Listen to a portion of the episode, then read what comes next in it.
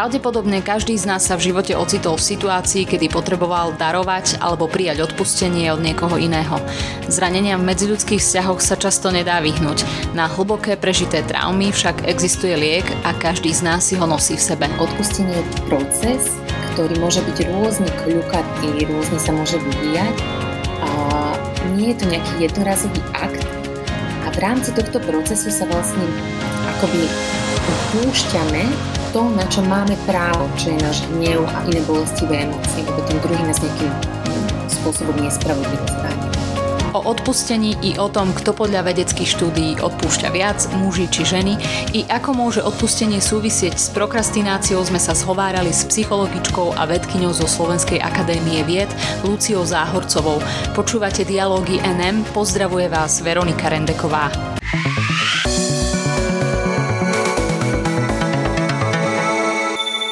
Dobrý deň, pani Zahorcová, vítajte v našom podcaste Dialógy NM. Dobrý deň, ďakujem veľmi pekne za pozvanie. Vy sa vo svojich um, odborných prácach často dotýkate témy odpustenia a venujete sa dokonca aj tejto téme v súvislosti s ľuďmi, ktorí sú už v dôchodkovom veku. A vedel by ste nám tak povedať, že, že ako ste sa vlastne k tomuto dostali a prečo aj možno tejto cieľovej skupine sa tak uh, najviac venujete? K téme odpustenia, teda vo všeobecnosti som sa dostala v rámci štúdia psychológie, keď som bola v druhom ročníku na jednej vedeckej konferencii, kde sa prednášajúca venovala súvislostiam odpustenia s kardiovaskulárnym systémom, respektíve zdravím nášho srdcovo systému. A mňa to veľmi zaujalo, že odpustenie môže mať takéto preukazateľné súvislosti jednak s našim psychickým zdravím, ale aj s našim fyzickým zdravím. A začala som sa tejto téme viac venovať. Zistila som, že hlavne na Slovensku je to veľmi málo preskúmaná téma. A v súvislosti s praxou, ktorú som vtedy mala v jednom centre, ktoré sa venuje obetiam násilia, som začala vlastne skúmať odpustenie najskôr ženských obetí partnerského násilia. Následne v súvislosti s dobrovoľníctvom v jednom detskom mobilnom hospici som sa zamerala na odpúšťanie u rodičov po strate dieťatka. Skontaktovala som sa vtedy s profesorom Enrightom, ktorý je vlastne zakladateľom vedeckého výskumu a terapie odpustením na univerzite vo Wisconsine, kde som neskôr absolvovala takú stáž a realizovala vlastne túto terapiu, respektíve intervenciu odpustením so smutiacimi rodičmi. Keďže táto téma odpustenia ma stále veľmi bavila a naplňala, tak som sa jej venovala aj ďalej a tie ďalšie výskumy vždy nadvezovali na aktuálne vedecké poznanie v eh, tej danej oblasti. No a čo sa týka spomínaného výskumu v súvislosti s dôchodkom, a, tak to vzniklo tak, že na Ústave experimentálnej psychológie Slovenskej akadémie vied a, sa venujeme jednomu projektu, ktorý sa týka a, adaptácie na dôchodok, respektíve toho, ako sa ľudia vlastne prispôsobia na túto novú životnú etapu, na toto nové životné obdobie. A v rámci rozhovoru s dôchodcami sa ukázalo, že, že niektorí ľudia môžu po prechode na dôchodok eh, prežívať také výraznejšie konflikty so svojím partnerom, eh, lebo sú zrazu spolu o mnoho viac času ako predtým, keď chodili do práce. A zároveň je to takým časom aj takej osobnej reflexie v súvislosti aj s tým už vekom, eh, kedy človek môže prehodnocovať svoj život, nejaké aj chyby, ktoré v živote urobil a ukázala sa tam taká otázka, jednak teda mm, odpustenia druhému, tomu partnerovi a jednak teda odpustenia sebe. No a v nasledujúcom výskume, keď sme sa na to pozreli bližšie, tak sa nám aj ukázalo, že, že teda jednak odpustenie partnerovi je dôležité pre dôchodcov, ale aj odpustenie sebe, kde kým odpustenie partnerovi sa ukázalo ako dôležité najmä pre spokojnosť v tom danom partnerskom vzťahu, a odpustenie sebe sa ukázalo ešte o niečo dôležitejšie z takého akoby globálnejšieho hľadiska, že o, ukázalo sa ako vedúce k väčšiemu prežívaniu šťastia toho dôchodcu a tým aj súvisiace s vyššou takou celkovou spokojnosťou, ktorú človek prežíva v tom, v tom období po prechode na dôchodok. Uh-huh. A keď spomínate tých dôchodcov a, a to seba odpustenie, uh-huh. a aké, sú, aké sú možno také tie najčastejšie dôvody, ak sa to tak dá povedať, a prečo si tí a, starší ľudia, tí dôchodcovia napríklad nemôžu odpustiť, alebo za čo si nemôžu odpustiť? Uh-huh. A môžu to byť rôzne také akoby chyby alebo zlyhania, ktoré ten človek uh, pociťuje, že, že nejakým spôsobom vykonal v priebehu života, že sa mu niečo uh, nepodarilo napríklad tak, ako chcel. Môže to byť aj nejaké svoje osobné, nejaké témy, osobné ciele, ktoré ten človek mal a nepodarilo sa mu naplniť. Ale veľmi často to bývajú práve vlastne zranenia, ktoré súvisia s našimi blízkymi vzťahmi. Čiže keď ten človek vlastne zraní niekoho blízkeho, môže to byť vlastne vo vzťahu napríklad so svojím partnerom, pokiaľ tam vlastne boli nejaké významnejšie konflikty, napríklad nejaká nevera a niečo podobné, ale aj vo vzťahu s, s deťmi, napríklad nejaké opakované kričanie na to dieťa alebo nejaké fyzické tresty, jednoducho niečo, čo si človek spätne hodnotí, že, že takto som sa nemal správať a nechcel som sa takto správať, že to nebolo nejakým spôsobom v súlade s mojimi nejakými štandardami, ako by som sa chcela správať. Rozumiem. A čo pre človeka, ktorý prežije nejakú traumu, napríklad vo vzťahu, alebo teda prežije traumu, ktorú mu spôsobil niekto iný, znamená odpustenie z toho psychologického hľadiska? No je potrebné povedať, že odpustenie pre každého človeka znamená niečo iné, čo je prirodzené a normálne.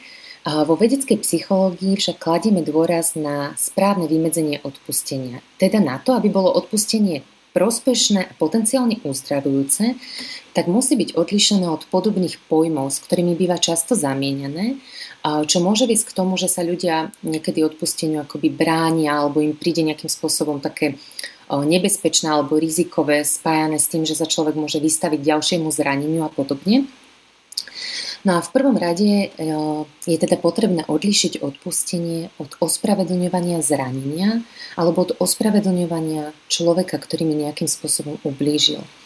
A to znamená, že odpustenie býva niekedy spájané s tým, že keď odpustím, tak sa akoby tvárim, že sa nič také vážne nestalo, že však ten druhý človek to vlastne ani tak nemyslel, možno dokonca, že som si to nejakým spôsobom zaslúžil.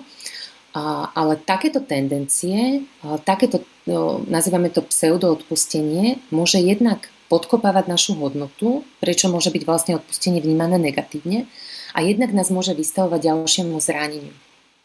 Teda odpustenie na to, aby bolo uzdravujúce, musí byť odlišené od ospravedlňovania zranenia. To znamená, že pri odpustení uznávame, že to, čo bolo vykonané, bolo nesprávne Nemalo sa to stať a vždy to bude nesprávne, aj vtedy, keď sa rozhodneme odpustiť. Odpustenie je tiež potrebné odlíšiť od zabudnutia na zranenie. To znamená, že ja môžem odpustiť, ale na zranenie nezabúdam. Zvyčajne, keď sa hovorí o zabudnutí v súvislosti s nejakými takýmito emocionálnymi zraneniami, tak uh, zvyčajne hovoríme ako keby skôr o takom potlačení alebo vytesnení tej zraňujúcej skúsenosti, čo je taký prirodzený obranný mechanizmus potom, ako nás niekto zraní. A keď odpúšťame, znamená to však, že si pamätáme tie bolestivé skúsenosti, čo nám aj pomáha. Vlastne je to pre nás dôležité, lebo si tým môžeme dávať napríklad pozor na to, aby sa nám to znova nestalo. Vieme, um, na aký typ zranenia stať pozor na aký typ človeka, ale zároveň si pamätáme inak, že tá spomienka na zranenie už nie je taká bolestivá. No a v neposlednom rade je, je veľmi dôležité odlišiť odpustenie od zmierenia, teda od opätovnej dôvery alebo opätovného nadviazania vzťahu s druhým človekom. Čo samozrejme môže nastať, ale nemusí. A to znamená, že zvlášť pokiaľ človek zažije nejaké veľmi závažné zranenia, tak to odpustenie môže byť uzdravujúce, pokiaľ prebehne vyslovene vo vnútri toho daného človeka Dokonca bez toho, aby o tom ten druhý človek vedel a aj bez toho, aby mu znova dôveroval, pokiaľ tá opätovná dôvera nie je možná. Čiže spomínala som napríklad ten prípad o vlastne žien, ktoré zažili partnerské násilie. To znamená, že, že vlastne človek môže odpustiť, môže to byť pre neho uzdravujúce, ale môže odpustiť, ja to zvyknem hovoriť, z takej akoby bezpečnej vzdialenosti. A takéto odpustenie nás nevystavuje ďalšiemu zraneniu, ale môže nám pomôcť k uzdraveniu. A teda ešte, čo by som tak spomenula, že teda mm, odpustenie je proces, ktorý môže byť rôzne kľukatý, rôzne sa môže vyvíjať. A nie je to nejaký jednorazový akt. A v rámci tohto procesu sa vlastne akoby púšťame to, na čo máme právo, čo je náš hnev a iné bolestivé emócie, lebo ten druhý nás nejakým spôsobom nespravodlivo zranil. A vieme aj možno tak vedecky povedať, že, že čo sa vlastne deje v tej hlave, alebo predpokladám, že, že ten proces odpustenia nastáva aj v hlave, aj keď my tak po ľudsky to cítime, že sa to deje možno mm-hmm. niekde v tej oblasti srdca, ale mm-hmm. a, že vieme povedať, že čo sa vlastne deje v tej hlave človeka, ktorý, ktorý sa snaží odpustiť, alebo teda hľada tú cestu odpustenia? A, existujú určité dostupné neurovedické výskumy, ktoré nám ukazujú, že pri odpúšťaní sa aktivujú určité a, mozgové oblasti, určité centra v mozgu, ktoré sa zapájajú aj vtedy, keď sa človek napríklad snaží regulovať svoje nepríjemné bolestivé emócie hnevu alebo smútku prostredníctvom racionality. Vtedy, keď sa snaží napríklad predstaviť si situáciu z perspektívy iného človeka, čiže snaží sa akoby porozumieť tomu, ako ten druhý človek uvažuje, čo je v psychológii známe ako tzv. teória mysle, alebo vtedy, keď sa snaží akoby prežívať empatiu s bolesťou, s utrpením druhého. Uh, sú to napríklad uh, spodné oblasti v parientálnom, našom temennom laloku, oblasti prekuneus, uh, alebo oblasť tzv. dorzolaterálneho prefrontálneho kortexu, uh, také krkolomné slovo, ktorý je, zodpovedný, ktorý je zodpovedný práve za tú racionálnu reguláciu emócií. No a tieto zania sú dôležité práve preto, lebo poukazujú na tie významné súčasti procesu odpúšťania. Čo je jednak teda snaha o reguláciu našich bolestivých emócií, snaha o ich spracovanie a potom, ako človek spracuje tieto bolestivé emócie, ako si odsmúti aj to zranenie, to, čo sa mu stalo, tak uh, je tam určitá snaha o empatizovanie s tým druhým človekom, čo môže byť jednak predstavením si situácie z pohľadu toho druhého človeka, ale aj keď ideme akoby ešte ďalej, tak takým pozretím sa akoby na jeho bolesť, na to, či ten druhý človek sám nebol nejakým spôsobom zranený, čo nemá viesť samozrejme k tomu, že ho budeme ospravedlňovať, ale skôr k takému rozvíjaniu súcitu, empatie s ním, čo môže podporiť vlastne to naše odpustenie. Uh-huh. A dá sa tá empatia nejako rozviť? Nie je to niečo, čo niektorí ľudia v sebe prirodzene majú a niektorí nie, že dá sa to naučiť, že byť súcitný s druhými? A hlavne, keď ide o takéto vážne traumy, napríklad ako je, ja neviem, zneužívanie alebo domáce násilie, že, že dá sa vzbudiť tom človeku jednoducho súcit voči tomu druhému? Samozrejme, to, čo ste spomenuli, že do istej miery vlastne každý, každý máme tú akoby schopnosť empatie v nejakej inej miere, to, to, je, to je fakt. A na druhej strane vlastne tak ako empatia, aj súcit a tak ako vlastne s tým súvisiace odpustenie, vlastne dá sa akoby na tom pracovať. Že tým praktizovaním sa, sa dá rozvíjať aj schopnosť súcitu voči druhému človeku. Máme na to teraz už, už viacero vlastne výskumov, ktoré to ukazujú. A taktiež vlastne aj v tej uh, samotnej terapii odpustením sa vlastne pracuje na rozvíjaní toho súcitu, empatie voči človeku a tie výskumy nám ukazujú, že, že naozaj že je, to, je to efektívne, že je možné vlastne tým ako keby zvýšiť empatiu, prežívanie súcitu voči tomu druhému človeku a tým aj a, a predovšetkým vlastne pros, prospieť tomu človeku, ktorý, ktorý odpúšťa. Aj keď teda je to nesmierne náročné že to, to treba povedať, že hlavne po takýchto zraneniach, že nie je to niečo, že teraz to ten človek akoby že musí robiť, ale že, že je to naozaj nesmierne náročné. A to, či sa na to človek dá, je samozrejme na tom danom človeku. No a čo v prípade, ak sa človek rozhodne, že nechce odpustiť, respektíve je presvedčený, že ten dotyčný, ktorý ho nejakým spôsobom ránil, traumatizoval si, jeho odpustenie ne, nezaslúži.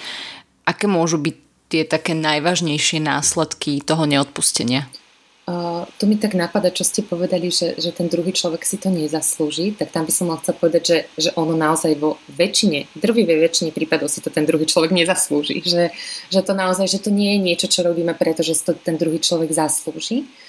A, ale teda tá, tá druhá časť tej otázky, že m, mm, máme vlastne vedecké poznatky, ktoré ukazujú, že, že pokiaľ človek akoby dlhodobo pretrváva v takýchto bolestivých emóciách, o, hnevu, smútku, bezmocnosti, o, spolu s takými opakovanými myšlienkami na to zranenie, že stále sa vlastne tie, sú tam také tie vtieravé myšlienky, ktoré stále sa mu opakujú, tak to pôsobí na naše telo akoby ako taká stresová reakcia, ktorá môže negatívne ovplyvňovať jednak naše psychické zdravie, napríklad v podobe depresívnych, úzkostných myšlienok, ale aj nižšej sebaúcty, pocitov hamby, ktoré môže ten človek prežívať, uh-huh. ale zároveň aj fyzické zdravie, ako je o, napríklad zvýšený krvný tlak, o, cholesterol alebo problémy so spánkom, ťažkosti zaspať a tak ďalej. Uh-huh. Platí v prípade tých prežitých traum, ako sa zvykne hovorievať, že daj tomu čas, všetko prejde. Platí táto formulka, že, že čas všetko lieči? Čas je síce dôležitý na spracovanie emocionálnej bolesti, a to ako po takýchto psychických zraneniach, ale vlastne aj v súvislosti so stratou blízkeho, ale samotný čas nestačí. K uzdraveniu je potrebný ako čas, tak aj a predovšetkým aktívna práca na strane toho človeka, ktorý sa chce uzdraviť a teda musí to ten človek sám chcieť sa uzdraviť. Čiže čas v kombinácii s tým, že človek preto niečo musí urobiť. Znamená to, že človek, ktorý prežil nejakú ťažkú skúsenosť, nejakú zraňujúcu udalosť, e, by mal vyhľadať tú odbornú pomoc, alebo to dokáže zvládnuť aj sám e, tento proces, hlavne keď išlo teda o nejakú vážnu traumu? Mm, ťažko povedať, že či by človek mal. Ja samozrejme ako, ako psychologička som zastankyňa teda psychologického poradenstva, psychoterapie, takže tým, že naozaj je to teda podporené aj výskumami, že, že to ľuďom pomáha, ale človek musí byť samozrejme na to pripravený. Niekedy je, je treba k tomu, práve tu je dôležitý niekedy ten čas, kedy to musí v človeku dozrieť, že, že potrebuje takúto pomoc. Uh, niekedy človek niektoré veci vie spracovať aj sám, pokiaľ má napríklad dostatočný podporný systém uh, blízkych ľudí. Samozrejme, keď tam ten podporný systém nie je, tak zase tam môže byť vlastne veľmi dôležitá tá pomoc toho, toho psychologa, toho psychoterapeuta, ktorý ho vlastne prevedie tým procesom. No a tu by ma zaujímalo, že kedy človek vie, kedy naozaj odpustil. Respektíve ja z vlastnej skúsenosti viem, že e, častokrát sú tam možno rôzne pochybnosti, či už um, mám, alebo teda, či už tam je ten čistý štít voči tej druhej osobe, ktorá možno ublížila. Um, kedy to človek vie definitívne povedať, že je odpustené?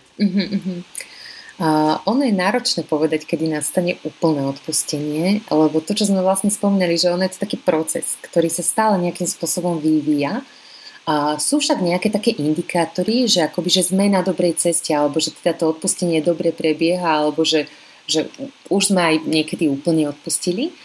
A v prvom rade je to to, ako sa človek cíti, keď uvažuje nad tým daným zranením, alebo keď si spomenie na toho človeka, ktorý mu nejakým spôsobom ublížil. A môže si všimnúť, že s tým pokračujúcim odpustením to zranenie, respektíve tá spomienka na zranenie už nie je taká bolestivá že človek si dokáže spomenúť na tú danú udalosť bez toho, aby akoby tak pomyslne, že zatváral si predtým oči, že, že nie, nie, na toto nechce myslieť. Bez toho, aby prežíval nejaký obrovský ochromujúci hnev, strach, bez potreby zatlačiť tú spomienku. A môže si tiež človek všimnúť, že už na, napríklad akoby nemíňa toľko psychickej energie na uvažovanie nad tým zranením, že nemá toľko tých tieravých myšlienok, ktoré sa mu stále dostávajú pri rôznych situáciách na, na toho človeka, na to zranenie a cíti sa tak akoby, akoby tak slobodnejšie, že sa mu tak ľahšie žije v súvislosti s tým zranením. Môže si dokonca všimnúť, že lepšie spí, že, že už sa mu ten výnik napríklad nedostáva do snov alebo tej spomienky na to zranenie. Um, môže sa to tiež prejaviť v oblasti vzťahov, kedy si človek môže všimnúť, že už akoby neprenáša tie svoje neuzdravené zranenia do vzťahov s inými ľuďmi.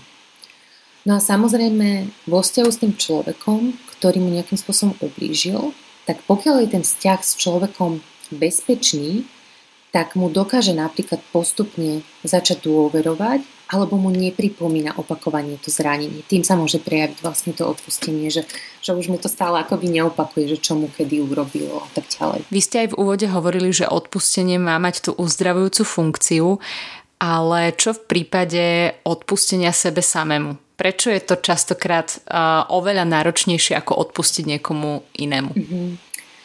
No ono vo väčšine prípadov naozaj to odpustenie sebe je zvyčajne náročnejšie. Samozrejme sú tam určité výnimky. A, a náročnejšie býva preto, lebo zvykneme byť na seba taký prísnejší a kritickejší v porovnaní s druhými. A zároveň sa aj najlepšie poznáme. To znamená, že presne vieme, čo sme kedy urobili, čo sme neurobili, kde cítime tie pocity viny, pocity hamby. A akoby, že kým nás zraní niekto iný, tak vo väčšine prípadov sa od toho dokážeme ako keby tak pomyslne odpojiť, že nie sme s tým druhým človekom s väčšinou teda stále v kontakte, avšak so sebou sme v kontakte stále. Že nemôžeme predtým tak ľahko ujsť. Čiže preto je to pre nás zvyčajne také náročnejšie. Otázka hlavne znie, že či sme potom naozaj schopní odpúšťať e, aj druhým, ak nemáme dosť empatie a súcitu voči sebe samým. Mm, je to nejak aj vedecky podložené, že naozaj ak dokážeme byť milosrdní k našim chybám, k našim pokleskom a zlyhaniam, dokážeme byť milosrdní a odpúšťajúci aj voči druhým? A, áno, to je veľmi zaujímavá otázka. Ono skutočne sa ukazuje, že, že akoby človek, pre človeka je dôležité prežívať ten súcit so sebou na to, aby mohol cítiť aj súcit s druhými ľuďmi. A zároveň sa to tak vzájomne ovplyvňuje, že, že aj ten súcit, aj to, aj to odpustenie, že pokiaľ dokážem lepšie odpúšťať sebe, tak môžem lepšie odpúšťať aj druhému človeku a zároveň naopak, akoby, že, že je to také prepojené do istej miery. Vy sa však vo svojich odborných prácach venujete aj takej zaujímavej kombinácii a to je odpustenie a prokrastinácia, čo ma veľmi zaujalo. Tak skúste možno vysvetliť ešte, aký je medzi týmito dvoma vecami súvis. Mm-hmm. No prokrastinácia vlastne zo svojej definície, akoby je to určite nejaké také dobrovoľné oneskorenie v začatí práce na nejakej dôležitej úlohe, napriek tomu, že človek očakáva, že to bude mať pre neho nejaké negatívne dôsledky, avšak vyhýba sa tejto úlohe zvyčajne preto, že je pre neho nejakým spôsobom nepríjemná alebo náročná. Avšak pokiaľ sa jej vyhýba, tak takéto správanie býva spojené s pocitmi viny alebo hámby alebo inými nepríjemnými, nepríjemnými emóciami, lebo to, vlastne to správanie môže mať pre neho negatívne konsekvencie, napríklad v pracovnej oblasti, v študijnej oblasti a tak ďalej. No a z toho dôvodu sme sa v našom výskume zamerali na preskúmanie odpúšťania sebe v kontexte prokrastinácie u slovenských vysokoškolských študentov a, a zistili sme, že pokiaľ si študent teda odpustí za prokrastináciu alebo odpúšťa za prokrastináciu, tak aj prokrastinuje menej. Čiže konkrétne študent, ktorý si odpustí za prokrastináciu na nejakej dôležitej úlohe v minulosti, sa môže cítiť lepšie v prítomnosti a ukázalo sa, že prežíva v tom prípade ako keby viac pozitívnych emócií a tak necíti takú potrebu vyhýbať sa negatívnym emóciám v súvislosti s nejakou aktuálnou úlohou, ale naopak môže byť viac motivovaný produktívne pracovať na tej aktuálnej úlohe. Uh-huh. A tam je aj napadá, že vlastne to odpustenie sebe uh, je aj z tohto hľadiska veľmi dôležité preto, lebo je spojené vlastne s tým, že nie len, že ja si odpustím a teda pustím to, čo som robila, však môžem sa tak správať aj naďalej, ale to odpustenie sebe by malo byť vždy spojené s tým, že príjmam zodpovednosť za to, čo som urobil a ako sa tak pomyselne zaviažem k tomu, že už to ďalej nebudem robiť, že sa snažím naprávať to dané správanie. Rozumiem, možno len tak skúsiť si mm, to praktickejšie predstaviť, že čo to, čo to tá racionalizácia znamená v praxi, čo by si ten človek, mladý človek mal povedať alebo pomyslieť, aby si prípadne napríklad v tejto oblasti tej prokrastinácie, ale vôbec v hociakej životnej situácii, aby si vedel odpustiť. Jedna z dôležitých vecí je práve ten spomínaný ako keby súcit so sebou alebo praktizovanie toho súcitu so sebou a také také nazeranie na seba aj možno, mm, keď to človek tak predstaví, že, že ako by som sa v tejto situácii správal k svojmu nejakému blízkemu priateľovi, čo by som možno jemu poradil v tejto situácii a akoby také, také uznanie toho, že možno som sa správal tak preto, že, že vtedy som mal na to nejaké svoje dôvody a také súcitné prístupenie k sebe, že, že áno, teda uznávam to, že nemal som sa teda tak správať, a sú, cítim v súvislosti s tým hnev, pocity viny, pocity hamby a tak ďalej. Ale zároveň potom, ako si to nejakým spôsobom spracujem, odsmutím, že som sa tak správal, tak pracujem na tom, aby som bol k sebe súcitný. Ako by som bol možno naozaj k tomu svojmu blízkemu priateľovi. A, a tak ako keby dokážem postupne si odpúšťať za to, čo som urobil. Pani Zahorcová, a ako je to s odpustením vzhľadom na pohlavie a vek? Vieme povedať, že sú tam nejaké viditeľné rozdiely medzi mužmi a ženami, prípadne medzi staršími a mladšími jednotlivcami? Výskumy ukazujú, že teda ženy sú vo všeobecnosti viac odpúšťajúce ako muži, a čo môže súvisieť s tým, že, že sa ukazuje, že sú vo, vo väčšine prípadov ako keby prívetivejšie, že im viac záleží na takých dobrých vzťahoch s druhými ľuďmi. A isté rozdiely sa však ukazujú v oblasti partnerských vzťahov, kde niektoré výskumy ukázali, že naopak muži môžu odpúšťať svojim partnerkám viac ako ženy partnerom. A v jednom nedávnom výskume, v ktorom sme skúmali slovenské partnerské vzťahy, sa ukázalo, že muži naopak vo vyššej miere považovali odpustenie za kľúčovú oblasť ich vzťahu Oh. A čo je ale, čo je, áno, áno, je to také zaujímavé, ale je, je otázne, či je to preto, že, že možno tie partnerky im odpúšťajú viac a oni teda to považujú za, za dôležité, že akoby to je taký otáznik. A, a zároveň, čo bolo tiež také zaujímavé, sa ukázalo, že ženy viac potrebovali k odpusteniu tak ako keby vonkajšie prejavy lásky zo strany partnera, ako je napríklad objatie, a, alebo po, pokiaľ to bolo niečo závažnejšie, nejaký kvet a tak ďalej. No a čo sa týka uh, tých súvislostí s vekom, tak tam sa ukazuje, že, že starší ľudia uh, sú zase vo všeobecnosti viac odpúšťajúci ako mladší, čo môže zase súvisieť s vyššou takou zrelosťou, uh, empatiou, súcitom. A, a keď sme sa pozreli v jednom výskume na, na potenciálne rozdiely v porozumení odpustenia u mladých dospelých, čiže tých 20-30 rokov a u seniorov, tak sa ukázalo, že tí mladí dospelí viac spájajú odpustenie práve s tým pokračovaním vzťahu s druhým človekom alebo s potrebou ospravedlnenia od toho druhého človeka, kým seniori odpúšťajú viac vnútorne, alebo teda aspoň takto to, to deklarovali, že viac odpúšťajú vnútorne, bez nutnosti pokračovať vo vzťahu s druhým človekom. A čo zase môže akoby súvisieť s tým, že tí starší ľudia mohli v priebehu života zažiť viacero zranení, kde možno to zmierenie nebolo možné, alebo to ospravedlnenie od toho druhého človeka neprišlo, čo sa často stáva, a, a tak sa možno viac naučili odpúšťať vo svojom vnútri, akoby že pre, pre to svoje vlastné dobro. Pani Zahorcová, veľká vďaka za náš dnešný rozhovor, veľká vďaka za vašu prácu, za to, že sa tejto téme venujete mm, do hĺbky a že prinášate aj e, mnohé odborné poznatky v tejto oblasti a týmto pomáhate určite aj mnohým ľuďom na Slovensku žiť kvalitnejší, plnohodnotnejší život. Aj vďaka tomu rozhodnutiu nastúpiť na tú cestu odpustenia, byť empatickejší, byť súcitnejší so sebou samým aj s tými druhými naokolo. Ďakujem ešte raz. Ďakujem aj ja veľmi pekne a ja vám prajem všetko dobré vo vašej práci. Nech sa vám naďalej darí aj vo vašom osobnom živote. Počúvali ste podcast portálu Nové mesto Dialógy NM, ktorý vychádza každý pondelok. Spolu s textovými rubrikami ho nájdete na našom webe NMSK a tiež na Soundcloud a Spotify pod profilom podcasty NM. Okrem dialogov NM vám každý štvrtok prinášame aj podcast Výber NM o udalostiach, ktoré dokazujú, že dialóg je možné viesť aj v dnešnej polarizovanej dobe. Spojme sa v dialógu na NMSK.